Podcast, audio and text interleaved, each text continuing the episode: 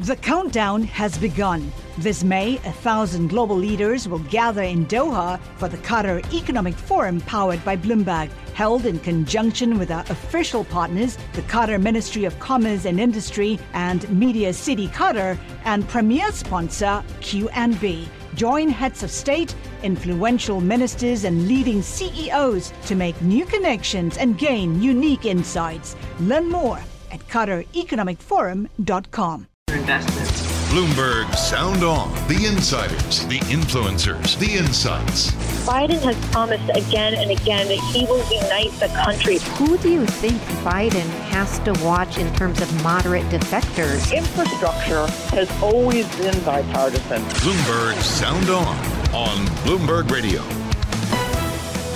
I'm Rick Davis, and coming up on the show today, we talk to Congressman John Garamendi from California. I'm Rick Davis, along with my fellow Bloomberg political contributor, Jeannie Sheehan Zaino. And today, joining us on the pallet is panel, not on the pallet, is Bill McGinley. Uh, Bill comes from uh, the uh, firm of the Vogel Group and was a former deputy counsel at the Republican National Committee. So, welcome, Bill. And let's jump right in. Uh, a lot of news today from uh, President Biden's trip to uh, Louisiana, and uh, and I wanted to uh, get a sense from the panel. Uh, he uh, he was trying to garner support for his uh, 2.3 trillion dollar infrastructure plan. And speaking in front of a dilapidated bridge that dramatically represented decaying infrastructure, both Democrats and Republicans pledged to rebuild that bridge. Biden said that Americans' job plan uh, will be investing in American workers and that the U.S. needs to compete with China. But China's been making some news today, too, in the Biden administration, and we've got sound on that. Chinese are eating our lunch. They're eating our lunch economically. They're investing hundreds of billions of dollars in research and development. That's why, right now, if it keeps going the way, they're going to own the electric car market in the world. They're going to own a whole range. We got to compete. Bill, I want to start with you if I can. Uh, I'm kind of curious if you think latching China and sort of the bipartisan interest in competing with China will help uh, Joe Biden sell his infrastructure bill in Congress. I think what he's trying to do is leverage the bipartisan support for uh, extending the China investment ban and bootstrapping that onto uh, infrastructure.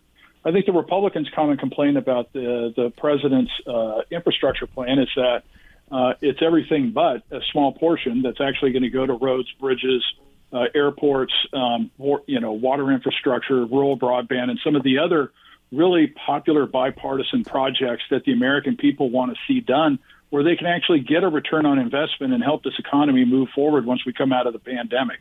So I think it was a smart play by the president, but I think it's going to fall on deaf ears with uh, Republicans up on Capitol Hill who have put down a more scaled back uh, by uh, uh, infrastructure proposal that actually puts uh, the, the the money where it needs to go, and that is on the the hardscape infrastructure we need to take care of.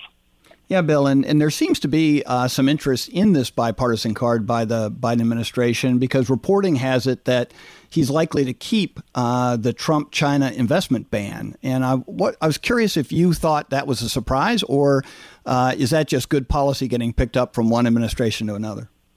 I think that's good policy getting picked up from one administration to another.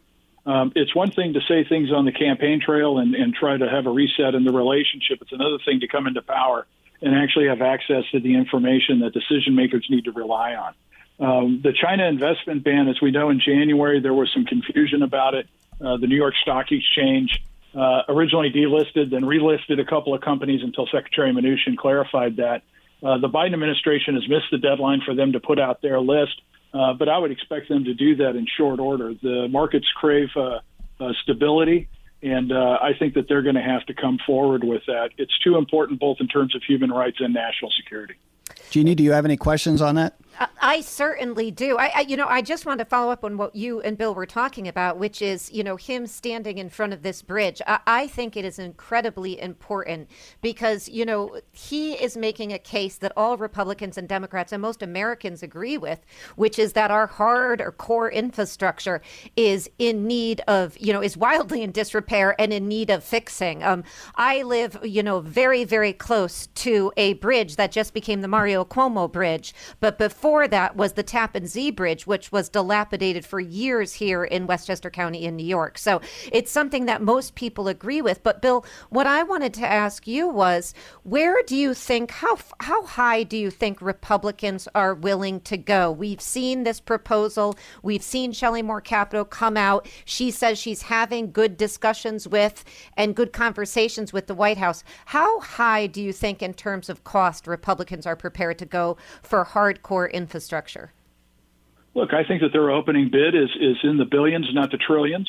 Um, I think that it'll probably it's not going to end up in the middle. I think if they really want bipartisan support, it's going to be closer to a billion dollars on the shovel-ready projects that uh, everybody agrees needs to, to be taken care of. Um, this is going to be a lot of give and take. You know, one of the things that that we see out of the Biden uh, White House is the definition of bipartisanship uh, means that they're able to pull a uh, political poll that shows that Republicans and Democrats uh, responded favorably to the question asked. It doesn't mean necessarily working across the aisle with Republican senators and House members. And so I think that this this infrastructure test and the amount that's going to be spent and where it's going to be spent and what it's spent on is going to be a true test to see whether there actually is going to be able to be some bipartisanship in Washington. Yeah, we even heard today, Bill, from uh, uh, uh, Minority Leader Mitch McConnell. Still have trouble saying Minority Leader.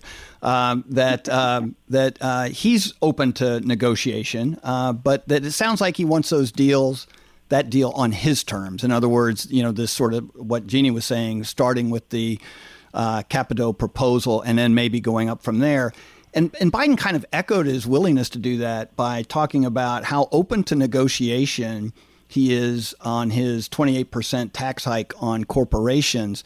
Do you think Biden is sort of negotiating against himself right now, or, uh, are we just seeing the dance before the marriage? I, I think it's the dance before the potential marriage on this. Um, I think right now both parties are engaged in political posturing, as we totally expect them to do. Um, I think that uh, Minority Leader McC- uh, uh, McConnell is. Uh, so you have trouble with the same too, thing. I, I, I, have trouble with it too. it's just uh, it's a tongue twister that I just haven't accepted yet. Um, but I think you know, I, I look, I think uh, Minority Leader McConnell is doing exactly what he should be, which is you know he was sent there to represent those Americans in the flyover uh, states where these these infrastructure projects like rural broadband, uh, bridges, and and roads and everything else uh, really are the engine for economic recovery. And I think making sure that those precious dollars, uh, we don't have unlimited money, but those precious dollars actually going to those projects that are going to improve the American economy uh, in the lives of Americans exactly what he should be doing, and I think he's doing the right thing. You know, I, I don't think that Chuck Schumer is going to be happy with either one of you who can't get to the point of saying minority leader in terms of McConnell.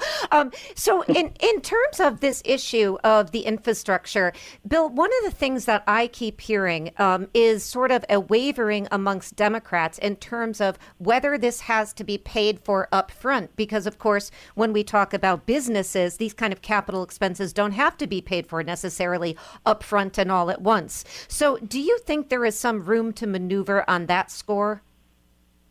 Uh, if you're referring to taxes, I think that most Republicans would agree that as we come out of this pandemic, the last thing we should be doing is increasing taxes uh, that are only going to take away jobs uh, and stifle growth. Um, the reason to invest in the infrastructure is to help the economy. And I think, you know, trying to find a way to, to pay for it without um, you know, really putting burdens on small businesses and the workers who staff them, um, I think is going to be the way to go. Whether it's the, you know, they, they talk about the capital gains tax, uh, tax being increased, which is going to disproportionately hit the small business owners and farmers. Um, if you're talking about any of the other uh, taxes that are going to be happening there that could have a material impact on investment, um, that's not the way to pay for the infrastructure package. Uh, there's got to be other ways to do it. Uh, it could be a pay as you go, but uh, this is going to be a thorny issue. And I think, you know, what Rick was mentioning about the dance before the marriage, I think that's really where the rubber's going to meet the road. Not only in terms of are you going to limit the scope of, of spending to where it should be, uh, but also how are you going to pay this tap? Because remember, we've already spent over $5 trillion since the pandemic began, and eventually those bills come due.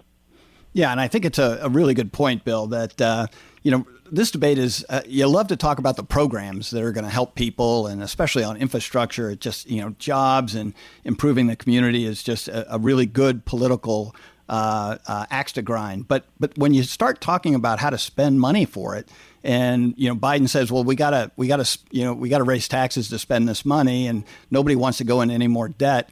Uh, you've got a you've got a whole contrarian sort of philosophy that starts to exist, and and maybe the Democrats. You know, we talk about Joe Manchin quite a bit on this program because he seems to be the one most important person in Washington. Has already said that uh, that you know he's not willing to take that corporate tax up to 28% in order to pay for this infrastructure, but maybe he could be negotiated around the uh, the the 25% or something around there. And and and so you you see the meeting of these forces around huge amounts of money. Uh, where you know can you pay for the deal that Biden has already suggested if you don't get this this tax level, or, are you going to have to cut a deal with Republicans? And does that give you then an option of uh, producing less in the way of taxes. Uh, we're going to uh, we're going to be talking more about this and, and other programs as, as another issues as we get along in the program. Uh, but uh, I want to uh, mention too that uh, coming up later in the program, we're going to have Congressman John Garamendi. he is a longtime congressman from California, Democrat. Uh, in a district that spans San Francisco to Sacramento. So it's a this will be an interesting conversation to have with him and uh, and and on the topics of the day. So. Um, uh, I, I want to just say that uh, I appreciate having Jeannie and Bill McGinley here, and I'm Rick Davis, and this is Bloomberg. The countdown has begun. From May 14th to 16th, a thousand global leaders will gather in Doha for the Qatar Economic Forum powered by Bloomberg. Join heads of state, influential ministers, and leading CEOs to make new connections, gain unique insights, and uncover valuable opportunities in one of the world's most rapidly rising regions. Request your invite for this exclusive event at QatarEconomicForum.com. This is Bloomberg Sound On on Bloomberg Radio. I'm Rick Davis, along with Bloomberg Politics contributor Jeannie Sheehan Zaino and Bill McGinley, principal at the Vogel Group and former deputy counsel at the Republican National Committee.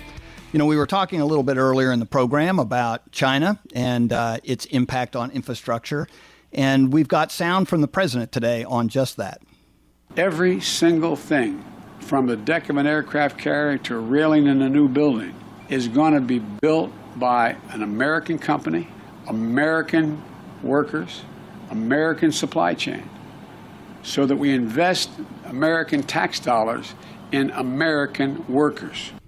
Now, what he's not saying is every time he says America, he's saying not China, not China, not China. And so I want to get back to that just a little bit more while we finish out this conversation about infrastructure and move on to other things. But um, uh, Bill, we talked earlier about whether or not Republicans would be uh, uh, persuaded by this argument that somehow infrastructure is directly related to our China program. Uh, but we haven't talked much about the China program itself, other than the fact that Joe Biden has now uh, said, he hasn't said it, but we're getting reporting that uh, that he may continue this um, this ban on certain investment in China. Uh, do you see uh, the China mandate, the China uh, issue, really dominating the foreign policy of this administration, or or are there other things that are going to come on the plate that ultimately will steal the show from China? Look, I think China is going to be the dominant issue that they're going to deal with in foreign policy, and I think the the tone was sent in the uh, in the Anchorage, Alaska meeting that happened right after the uh, the inauguration. Um, that was a fairly contentious meeting. Um, I think it's important to remember that the Trump administration um, imposed their list under the old law. Um, a lot of it was tied to uh, companies um, that uh, did work with the uh, the Chinese military. But remember, there was the law that was adopted in January of this year over President Trump's uh, veto um, that really kind of expanded the investment ban to not only do uh, cover what was done in the Trump administration, but also to include the technology sector, um, including anybody who's tied to espionage or human rights abuses uh, or manufacturing. So I think the Biden's got a pretty wide swath uh, on their desk of, of companies to consider. Um, and I think what they're going to have to do is weigh the pros and cons on this. Uh, but ultimately, there's going to be bipartisan support, not only to impose the bans on these companies, uh, but also to make sure, in terms of infrastructure, that we're domesticating the supply chain. One thing that the pandemic has taught us is that relying on foreign uh, materials and products in order to make American goods uh, really exposes this country to risk. And I think policymakers at all levels of government um, are eager to try and find a solution to domesticating the supply chain. Yeah, well said, Bill. And and, and going from um, uh, country risk to financial risk, um, uh, Security Exchange Commissioner, uh, newly installed uh, Chairman Gary Gensler, told lawmakers today that the U.S. investors lack protections uh, when they trade Bitcoin and cryptocurrency exchanges, and discussed the GameStop fallout saying that he had concerns that uh, orderly flow of payments could raise conflicts between brokerages and their clients. This is a topic that we've been talking about on this show for quite some time, but that he wasn't sure that there was a quick or easy way to uh, to fix this problem. We've got sound on that. Make sure that our rule set inspires more competition rather than concentration. And we have seen, as you noted in your hearing, an increasing concentration in market making and also separately in brokerage, and particularly around retail order flow. And so I've asked the staff, both from the Division of Economic Research and Analysis and Trading and Markets, to sort of give us a view, give give internally the commission a view. What what should we be thinking about in our market structure to address this? So, Jeannie, we've been talking about GameStop. We've been talking about cryptocurrency for some time. Uh, it, it's kind of one of the things we think could have some bipartisan resonance here, um, considering that both Republicans and Democrats seem concerned about this. Do you do you see uh, uh, Gary's uh, Chairman uh, Gensler's comments uh, being at all uh, controversial today, or is he just declaring the facts as he knows them? Well, you know, I thought it was a fascinating hearing today. It was the third, I believe, and the final t- focused on this issue, as you mentioned, we've been talking about in terms of GameStop. And I think just the the portion you just played, where he said there, his staff is working on a report that's going to address some of these issues, I'm really looking forward to and curious to see what they have to say. I believe he said that'll be released this summer, and he is talking about potentially new rules may be needed. And fascinating, he talked about the fact I think the quote was that through gamification, you're using psychological props to get people to trade more. And this is, you know, relevant to all the things we've been talking about in this context and also Facebook and others. And of course, Gensler has had a rocky start. You know, it's only his third week on the job about. So I thought it was a fascinating hearing all around. And to your point, I do think we probably will see some new rules of the game. And I do think there is bipartisan support on that. Well, thanks, Jeannie. I th- I th- gamification of investment. We're going to have to learn a whole new uh, vocabulary in order to keep in, in touch with what, what's going on here. Um, we'll be uh, we'll be joined later in the program by Congressman John Garamendi from California, Democrat, uh, and uh, Bill uh, McGinley, uh, principal at Vogel Group, will be continuing on with us in the next segment. So we look forward to exploring this and other topics. I'm Rick Davis, and this is Bloomberg. I'm Rick Davis, along with Bloomberg politics contributor Jeannie Sheehan Zaino and Bill McGinley, principal at the Vogel Group and former deputy counsel at the Republican National Committee. And since I have the uh, former deputy counsel of the Republican National Committee with us, I, I, thought it would be good to talk about some of the hot news today on Capitol Hill uh, in the uh, sort of inter party fight for leadership positions. Many prominent Republicans have been calling for Representative Liz Cheney to be removed from her position as chairman of the House Republican Conference. Uh, Congresswoman Cheney, an outspoken critic of the former President Donald Trump, is reported that um, uh, this push by her uh, repeated denunciations of Trump's comments related to the 2020 election results. Other Republican leaders, like Senate Majority Leader Mitch McConnell, have refused to discuss this argument for the change in GOP leadership.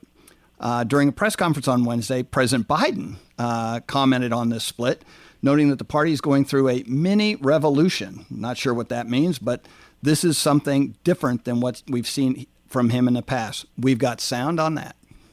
I've been a Democrat for a long time. We've gone through periods where we've had internal fights and disagreements. I don't ever remember any like this. We need a two party system. It's not healthy to have a one party system. And I think the Republicans are further away from trying to figure out who they are and what they stand for than I thought they would be at this point.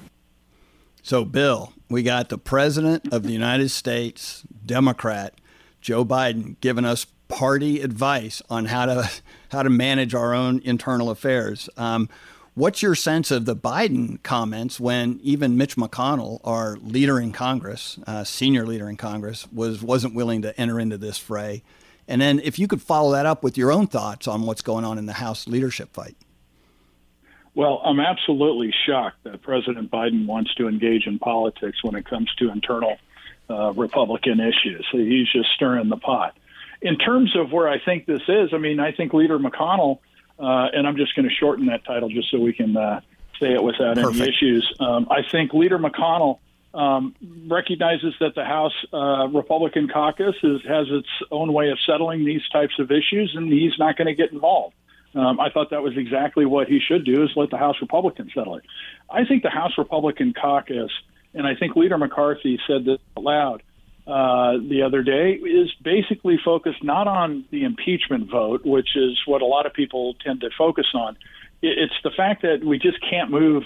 She can't move past and get on board with where the caucus is, in trying to focus the energy and the attention on what needs to happen to take back the House of Representatives in 2022.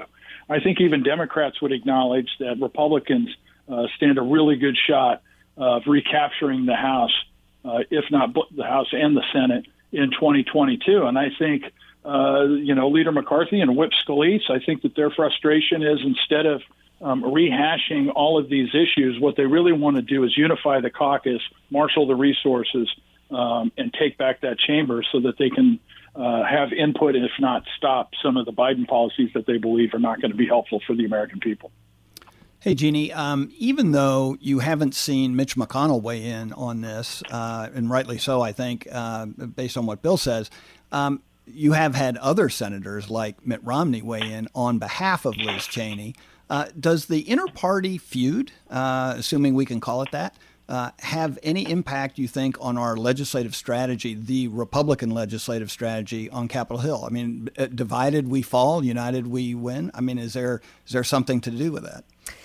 It's such a good question. You know, I, I think that based on what Bill just said, I, I couldn't agree more that Republicans are in a very good position. If you look at the census, you look at the upcoming reapportionment, you look at their, you know, obviously the history, the recent history of midterms, Republicans have a really good shot of picking up the House and potentially the Senate, given how close they are right now.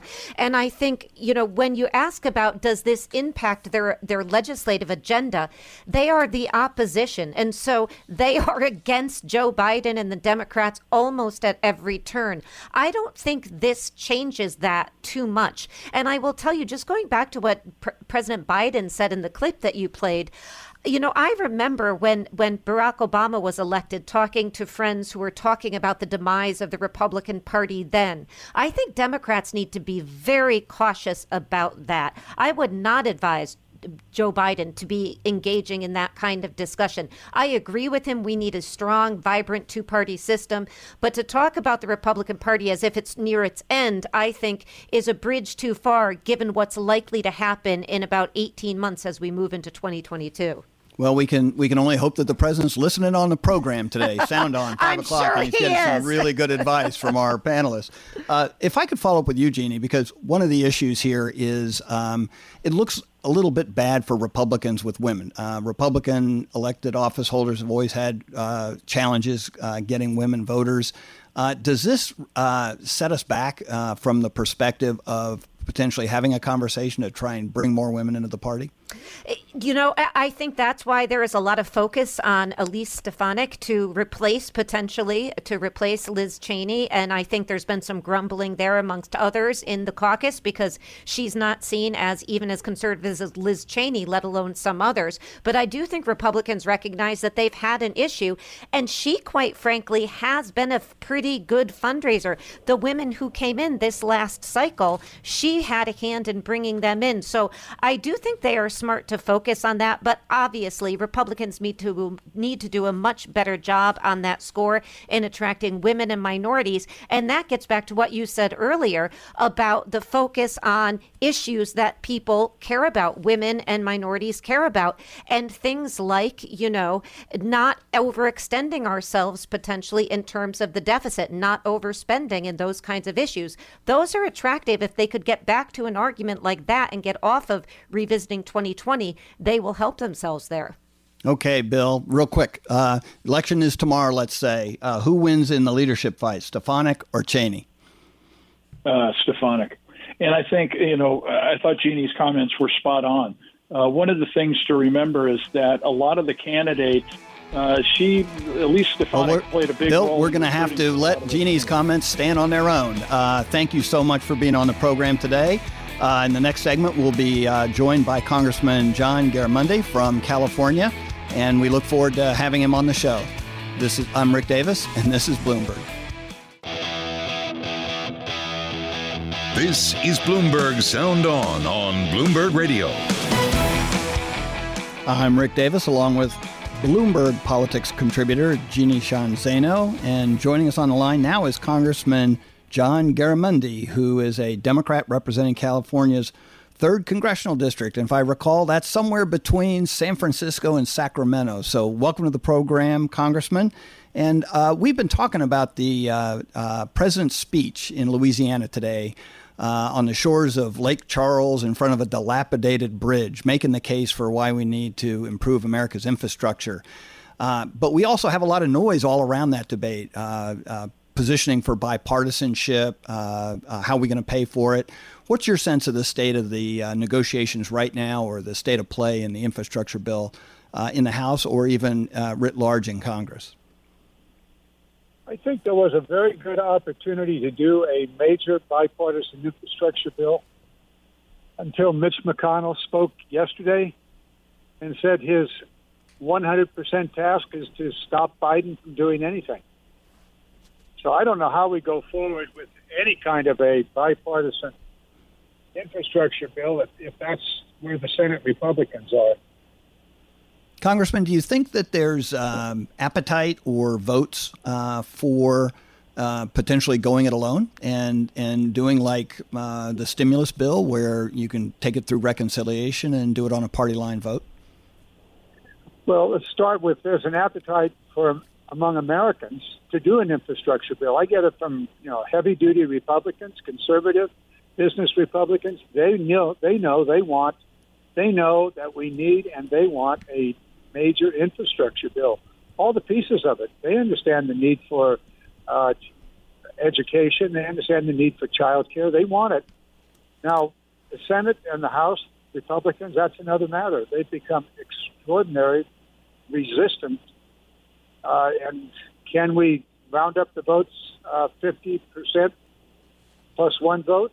I believe we can because Democrats know exactly what the Republicans should know that our citizens and our constituents want a big infrastructure bill.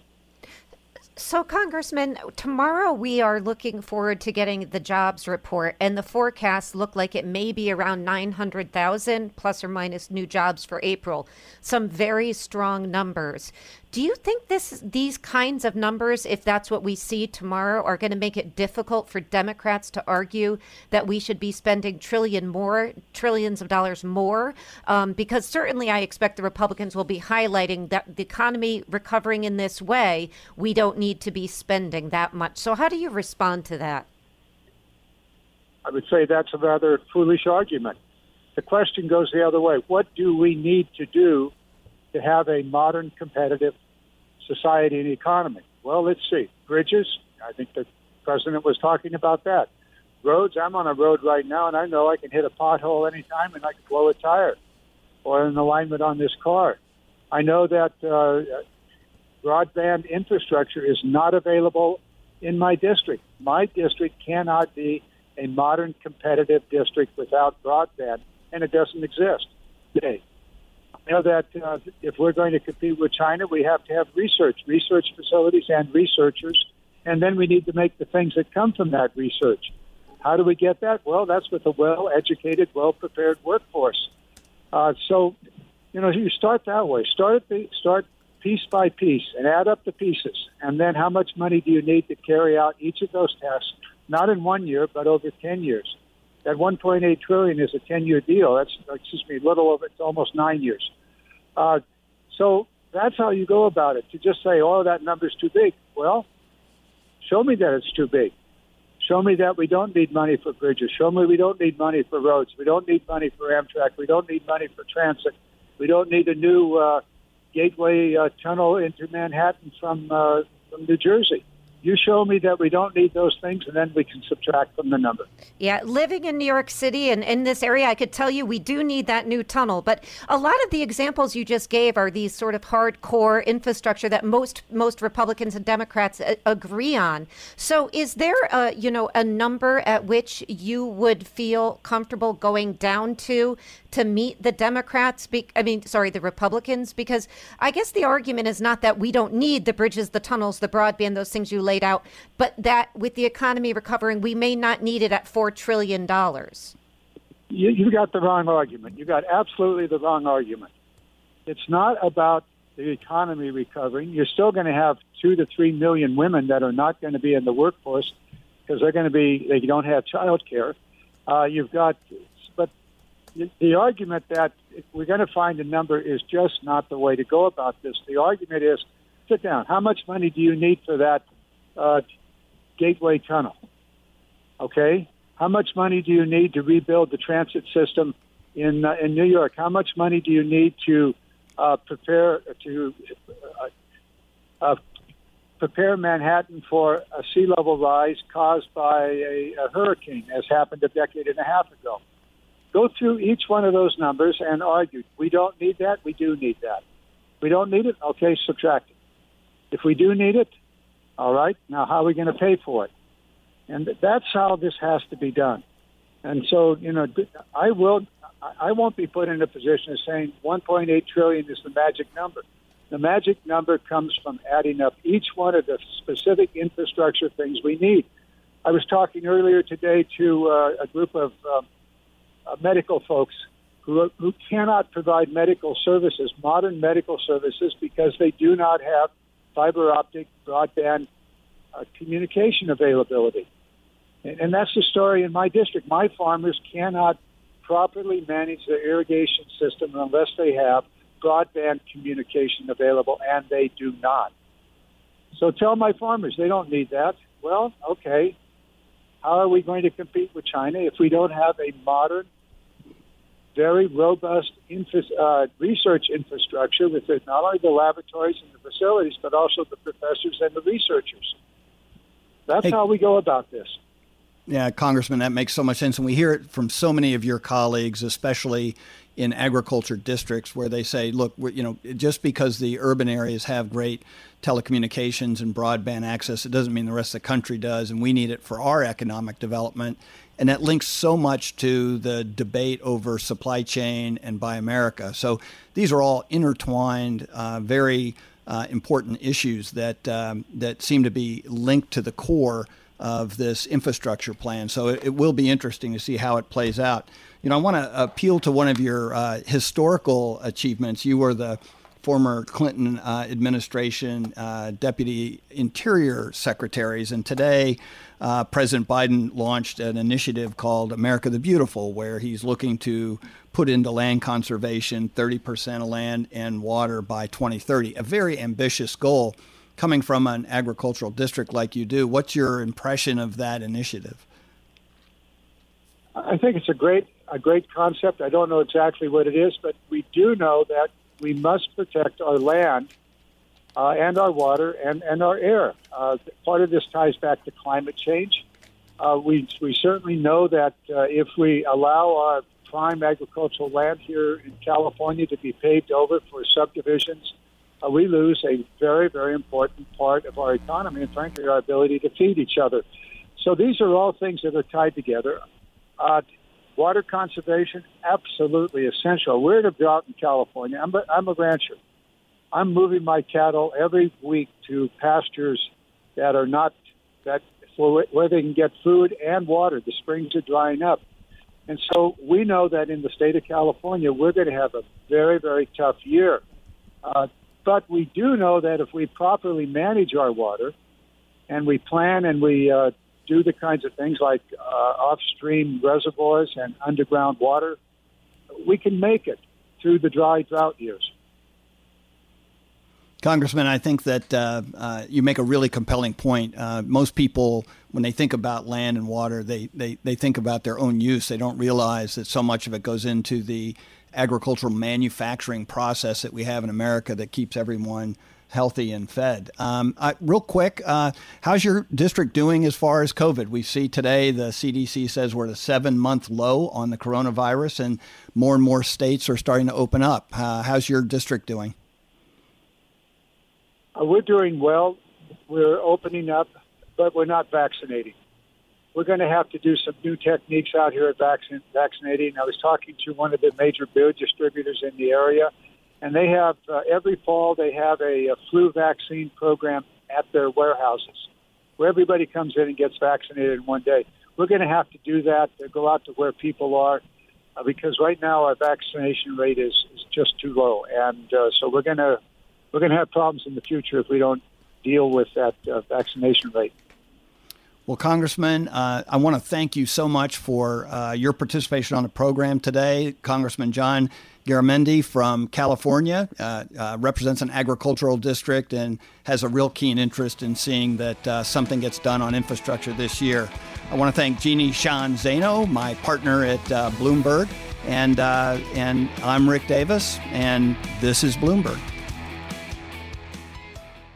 The countdown has begun. This May, a thousand global leaders will gather in Doha for the Qatar Economic Forum powered by Bloomberg, held in conjunction with our official partners, the Qatar Ministry of Commerce and Industry and Media City Qatar, and premier sponsor QNB. Join heads of state, influential ministers, and leading CEOs to make new connections and gain unique insights. Learn more at QatarEconomicForum.com.